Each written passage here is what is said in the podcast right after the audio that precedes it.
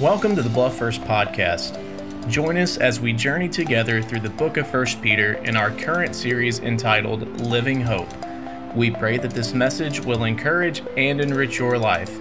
For more information, please visit us on the web at blufffirst.com. Well, it was December, right? It's cold outside, and so I'm playing Robin Hood in the house, and she's like, You're gonna break something, quit doing that. You see where this is going, right? And here's the thing kids, if kids are gonna break something, they never break something that you don't care about, right? They never just break the random plain green ornament on the tree. They have to break something of significance. And so, of course, um, this is actually kind of sad. I broke an ornament with my sword, um, and it was an ornament that um, a family member had given to my mom before he passed away. And I broke that ornament. Praise God for all of our kids' workers. Amen. Aren't we so grateful for all of our kids' volunteers? Kids are uh, a handful. It's been almost 25 years since I broke that ornament. I still feel bad about it. I'm happy to report that through the process of sanctification and discipleship, I have become more like Jesus, and it has been a full 25 years since I have broken anything pretending to be Robin Hood. I have put that away, I have put the sword away.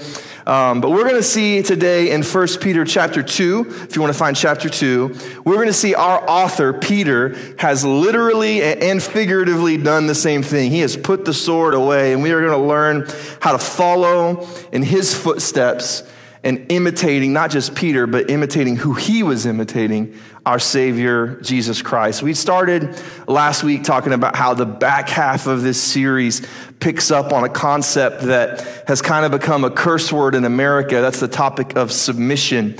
None of us like that word submission. But last week we looked at what it looks like to submit, to, to place ourselves under, to make more valuable than even our own thoughts, submitting our identity to Jesus Christ, finding our identity in Him. Today is going to be a much less popular sermon on all the podcasts, I think. Today we're going to talk about what does it look like to submit to authorities that are placed in our life, um, especially as it relates to our role as citizens and employees and whatever. If you're a guest today, listen, I can promise you something. There may be churches and pastors around that love to talk about politics. I am not him.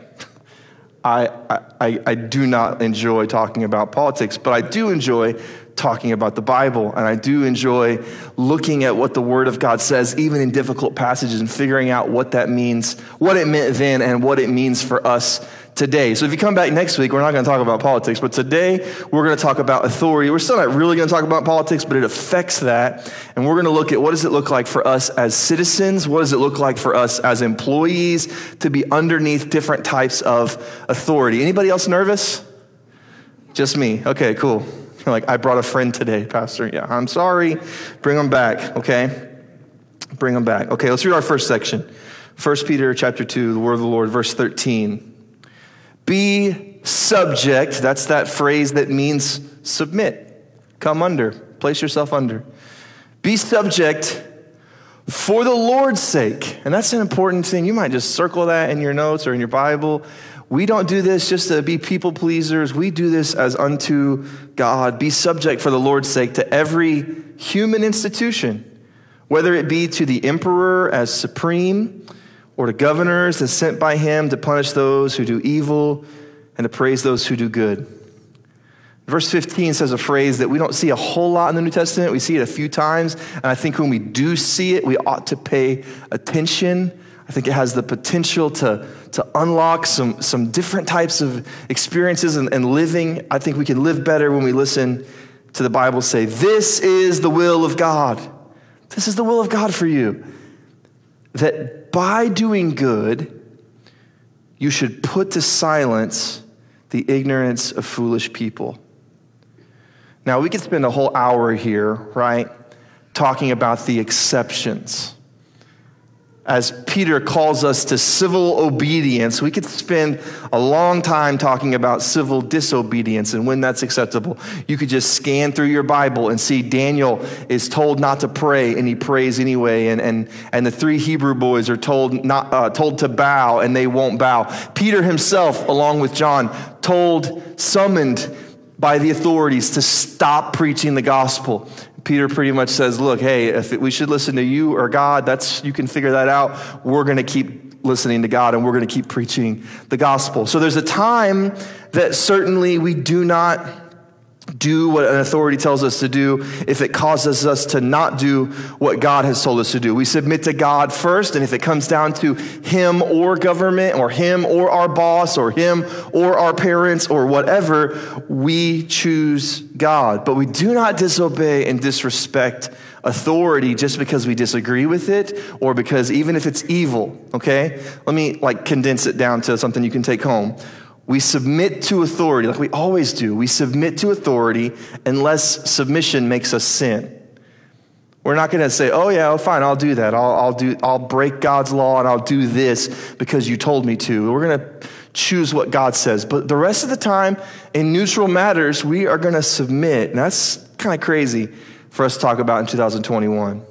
There may be times for civil disobedience, but Peter doesn't Peter doesn't speak of those exemptions at all, even to a suffering audience. If you haven't been here, Peter's writing to these Christians that are scattered through what would be modern day Turkey, and they're suffering and they're being persecuted and it would be very easy for Peter to give some disclaimers about the times you don't have to submit, but he doesn't focus on any of that. And he reminds us of what we said last week that we ought to watch how we live because people watch how we live. He says again here, backing that up, this is the will of God. By doing good, by submitting, you will put to silence the ignorance of foolish people. People that have something to say about Christianity because they've seen negative examples. One of the ways you shut that up and give people a different picture of what God is like and what it means to be a follower of Jesus is to submit even to unjust authority. Even in suffering, even in bad government, we shut those mouths by living Christ like lives. We show a watching world what Jesus is like by living different lives. Why would anyone want to follow Jesus if we live exactly like they do? Well, why would I want to change if there's nothing to change into? But one of the ways, Peter says, to distinguish yourself, to be so different from the world, is not just by going to church on Sunday. It's not just by listening to Christian music and 90.3 or whatever. One of the ways to distinguish yourself is to submit even when it's difficult by being peacemakers by, not being pulled into the same nonsense the rest of our world is when it comes to pointing fingers and spitting hatred and stirring up division and drawing these lines in the sand. Peter says, Listen, live honorably. Remember verse 12? He said, Live honorably. Conduct yourselves honorably before the Gentiles, before the outsiders, that they might see the way that you live and even give glory to God. People, Jesus said, Let your light shine before men, that other would see your good works and glorify your Father who is in heaven. People are going to see the way you live, and it's going to change the way they see God. That's a big deal. And so Peter fleshes that out in different areas. Today, we're looking at government and bosses. Next week, maybe a little more exciting, we're looking at relationships and marriages and stuff like that. And, and the interesting thing is, different and unique to this passage from other biblical passages. Most of the time that we see a list, like Paul gives us several, of how to conduct yourself, most of those lists come from both sides. So it'll be like husbands, wives, parents, children, citizens, leaders. Peter doesn't do that. Peter's speaking to a suffering, marginalized audience, and he tells them how to act when they are in these positions where they're likely to be abused or taken advantage of. He doesn't speak to kings, he doesn't speak to bosses, he doesn't speak to emperors, he speaks to us in positions of where we have to deal with authority. Submission. What a concept in our world. And yet, Peter says this is a primary mark of the grace and goodness of God in the life of a believer. Not just, you know, blind submission to anyone and everything, and everybody can just tell us what to do and we're pushovers. It's not what he's saying, okay? Don't be a doormat, be a disciple. That's what Peter's saying. I'm not calling you to be a pushover, but I'm calling you to be a follower of Jesus. A disciple is a follower of Jesus. Be like Jesus, that's the point. It's not fit in and be likable and, and, and be, a, be a people pleaser. That's not the point. Be like Jesus is the point. And what is Jesus like? The maker of heaven and earth, God in the flesh, humbles himself. King of kings, Lord of lords, ruler of nations, Prince of peace, humble servant, suffering king. He humbles himself. So, so listen, we don't submit because it's a polite thing to do. And we don't submit to an idea or a construct. We submit to a person. We willingly submit ourselves to God. And that sometimes look like submitting ourselves to the authorities that he is very aware of. He is not surprised or stunned by anybody that's an authority in your life. And he can even use their wickedness for good, ultimate good, in your story or in, or in the big picture.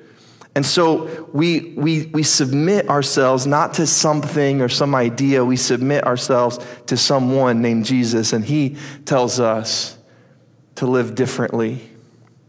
Now, I know it's hard to look at our circumstances and obey this teaching. It's very easy to read that and go, well, that wasn't written in 2020 or 2021 because this is a different time. And again, I'm not political. I'm not going to take stances. Don't read into the, my list. But we live in a time of not my president. We live in a time of defund the police. We live in a time of the election was stolen or rigged. We live in a time of you, you, the stuff you said started these riots and so forth. Surely Peter can't expect us to submit to these kinds of leaders, whatever side you're on. But before we dismiss what he says, let's remember a couple things. Number one, this is the word of God, it is timeless. And if we study it in its context and we understand what it's trying to say to us, it always speaks to us. Number two, Let's remember the context that it was written in. Who is in charge when Peter writes these words? I, I dare say you would be happy to have traded the leaders of his day for any of the last half dozen presidents we've had or candidates. Who was in charge for these Christians? Who was in charge for Peter? Who was in authority? Who was on the throne? We have Pilate, we have Felix, we have Nero. These are not just biblical characters, these are historical characters. You can learn about these in your history class. These are emperors that are evil, wicked people. Nero got pretty big into go kart racing, or I mean, uh, chariot racing. But there's a problem. There's no street lights in the first century, and he wants to practice at night. I wish I was making this up. What does he do? He found Christians that wouldn't bow to Rome, he found Christians that kept talking about Jesus, and he put them in tar, and he used them as human torches so he could practice his chariot racing and to make an example of them to anybody that thought they could resist his leadership. That's who's on the throne when Peter tells us to submit to authority. This is the same Nero that widely agreed is the source. He's the arsonist behind the great burning of Rome. It's himself who burns his own city, and then when everybody goes crazy about it, he blames the Christians and has even more of them killed. If we go outside of the Bible and look at Bible history, Peter himself will have his life, he will give his life as a martyr under the reign of Nero. So before we go, man, I don't know about submitting. Like, this is the context that Peter is in when he tells us listen, submit, live differently, be like Jesus. That's a big deal. Peter says we, we submit to rulers even like this. We respond differently than everybody else when it comes to authority. And when we do that, it's one of the strongest arguments we make against what the world thinks of our Christ and of his Christians. Listen, if you're a work in progress in this area, it's okay. If you're like, man, I get pretty upset about some of that stuff, I speak up. I've said some things that weren't so honorable, it's okay. Peter didn't learn this overnight either. You might remember um, there was a certain time that Jesus was up praying with his disciples, and some people came to arrest Jesus. And Peter didn't say, I accept this arrest as the good and perfect will of the Lord. I trust, I submit to this authority. Peter pulled a Robin Hood and drew his sword. And we always remember the, sword, the story that he cut off an ear and Jesus put it back on, like Mr. Potato Head or something, you know, and just, it's kind of this cool little Jesus story. Let me ask you something. Of what we know of Peter, of combustible, frustrated, lash out Peter, do you think that he was like, all right, I'm going to cut off your ear as a warning shot? He had that kind of precision in the night to just aim for the ear? Or was Peter swinging to chop heads? And lucky for that guy, it might have been a cooler story if Jesus put his head back on, but ear is pretty cool. Um, he, he drew the sword looking to take things into his own hands. He, he was going to be in control. He's not going to submit to this. That Peter grows up and develops. And decades later, an older, wiser Peter writes these words and he says to us, Listen, I've put that sword away. I don't do whatever feels right to me in the moment. Even in righteous anger, I trust God. Look at verse 16. He says, Live as people who are free. there's a fascinating contrast here. He says, Free, not using your freedom as a cover up for evil, but living as servants of God. We are free servants, free slaves. And then he says, honor everyone, love the brotherhood, fear God, honor the emperor. Live as people who are free, live as servants. Freedom is for serving. Jesus didn't set you free and forgive you of your sin so you could do whatever you feel like and say whatever you feel like and act however you want. He purchased you with a price that you might serve Him and be effective in the way that you live for Him and be effective in the way that you serve other people. And one of the most effective ways you can do that is by being different under bad authority. And then I love the little staircase that, that Peter gives us. He, he, he gives us a level playing field here. Who should I honor? Who should I respect? Who should I treat with dignity? Peter says, Honor Everyone. Elbow somebody, say, even you. Even you. As Christians, we are to honor everyone. Then he takes it up a notch and says, Love the brotherhood. Who's the brotherhood? Not Robin Hood, brotherhood. That's, that's the church, right? Our brothers and sisters in Christ. He's like, man, honor everyone. There's a special love for those of us who are in Christ together. Then he shoots it out of the room and into the heavens with fear God. This is the, the ultimate place of honor, the ultimate place of respect. And then he drops it down again and says, even Nero, honor the emperor. Here's the question this morning Are we treating everyone with honor. Look, I'm not perfect online. Um, I posted a meme this week and somebody got offended by it and I deleted it, right? Like sometimes I don't get it right. But I'm fairly decent at social media and trying to maintain honor. I don't talk about politics. I don't argue politics. I don't criticize restaurants. About the only argument I ever get on a Facebook is Jordan versus LeBron. Jordan wins.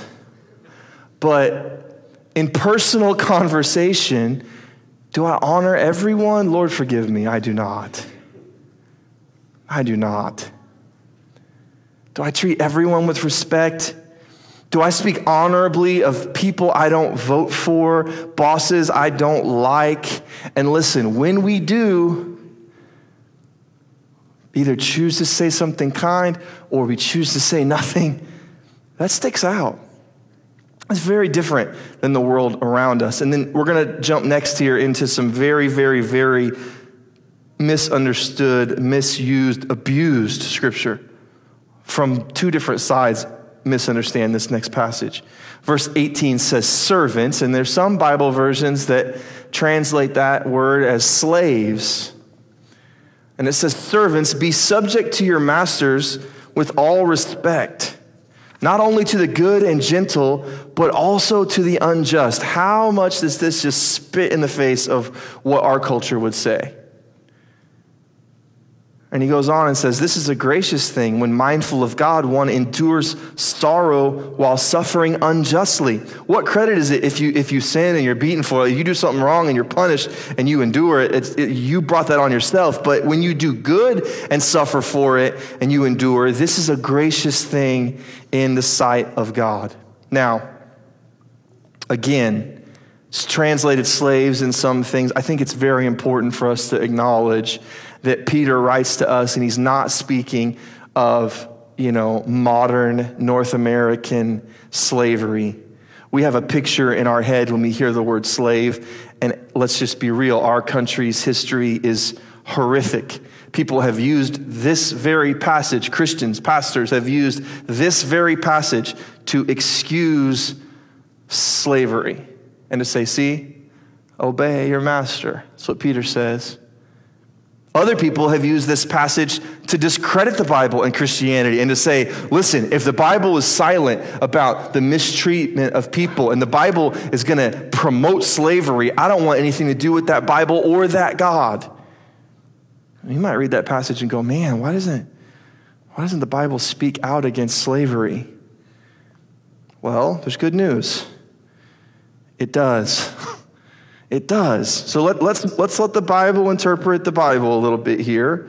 First Timothy, Paul makes a list of people that are against sound doctrine, that are opposing the gospel, that are, un, he uses the words ungodly, unholy, and profane. He makes a list of these people. On that list is a word enslavers. That word is, if you study that word, it's people who captured other human beings and sold them for profit as manual laborers. That sounds like North American slavery. This word, servants, slaves, obey your masters, is a Greek household term. It refers to the servant class of the first century. It could be hired hands like a farmhand or a nanny. It could be bond servants. Like you guys know, there was, um, you couldn't just check your credit score in the first century and you couldn't just rack up bills on a credit card. If you owed somebody money, you worked it off as their servant, as their bond servant, as their slave until it was paid off. So whether or not you're a hired hand and whether or not you're a bond servant in debt or whatever, Peter speaks to this servant class who often gets mistreated. Just like Christian cultures get mistreated by evil kings and authorities, people that are serving often have unfair bosses. Some of you guys have unfair bosses. If they're here, don't raise your hand. But he gives us advice submit to these authorities with respect honor, even those that are unjust. And that word unjust means crooked. They're deceivers.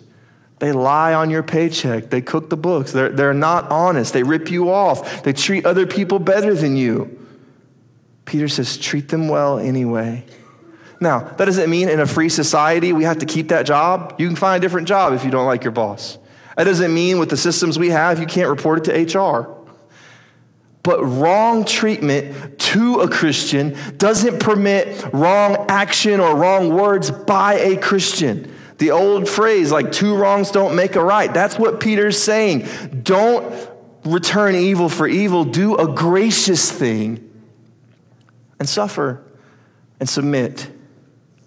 When Christians do the right thing, even under wrong leaders, the grace of God is revealed in us. Acting honorably when we aren't treated honorably honors God. I'm going to say that again. Acting honorably, even when we aren't treated honorably, honors God. And it makes him more attractive. I know this is tough in American politics, and I don't want you to get it twisted. This doesn't mean you can't be an engaged citizen. It doesn't mean there aren't issues we can't talk about and discuss and vote for change. And, and doesn't mean there aren't certain things that are not worth denouncing and, and publicly saying this is wrong or, or peacefully protesting or whatever. But we don't, as believers, we don't join the dumpster fire of fighting and arguing and name calling and mockery. Justin, could you snag me a bottle of water, man? About to, about to give out. Some of you are like, yes. Some of you have a boss that is unfair, a teacher that doesn't like you, a coach that doesn't play you, a district manager that looks over all your reports. Right? Some of you have parents that go to church that are ungodly parents. Stuff happens. Thank you so much.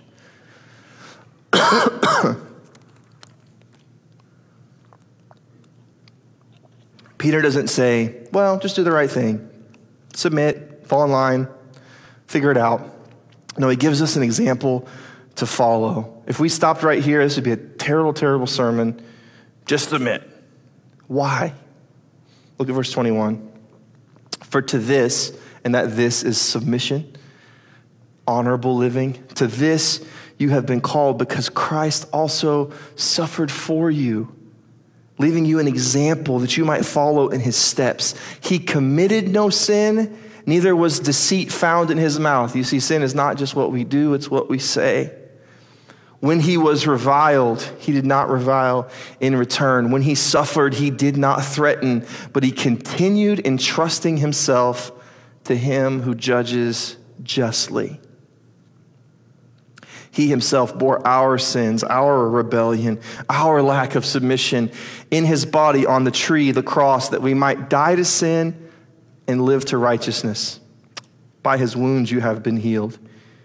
Peter quotes Isaiah, For you were straying like sheep, you were doing whatever you felt like, but now you have returned to the shepherd and overseer of your souls. Pastor Nathan joins me this morning. Peter has been teaching us for two chapters now that we are exiles, we are aliens in this world, we are sojourners, we are passers through. And here he finally gets to it and he says, Listen, I have a sojourner you can study.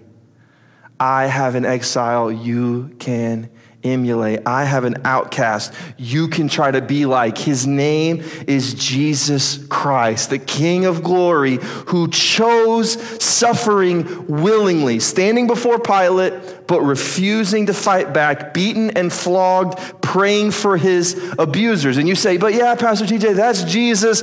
He can do that. I could never do that. Peter tells us how he did it. He did it by entrusting himself to him who judges justly. You may not be sinless and perfect like Jesus, but you can endure the same way he did, trusting your life to someone who is going to settle the final score. Submission is not just some, some concept and some abstract thing, it is a life to follow and a king to trust. I don't have to draw my sword. Jesus is in control. Peter didn't understand that at first, he does now.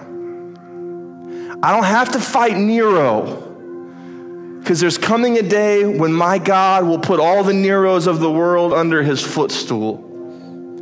I don't have to fight back. I don't have to, to, to speak evil of people. God is in control. I trust him.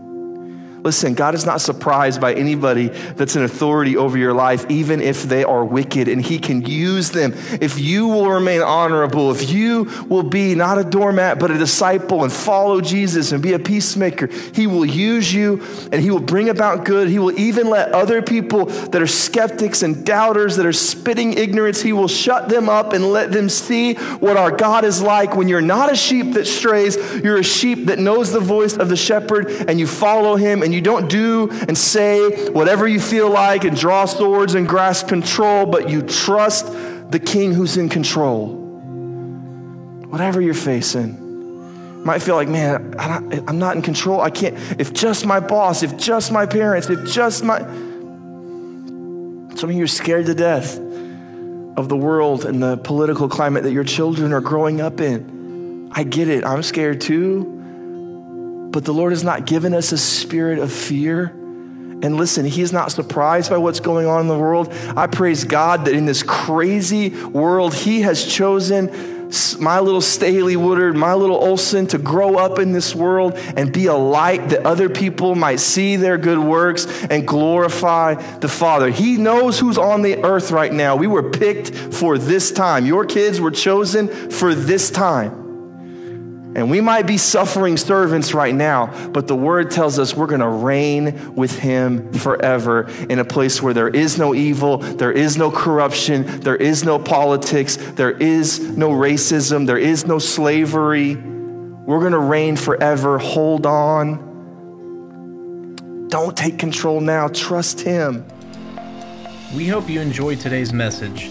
For questions, prayer requests, and more information, please visit us on the web at blufffirst.com.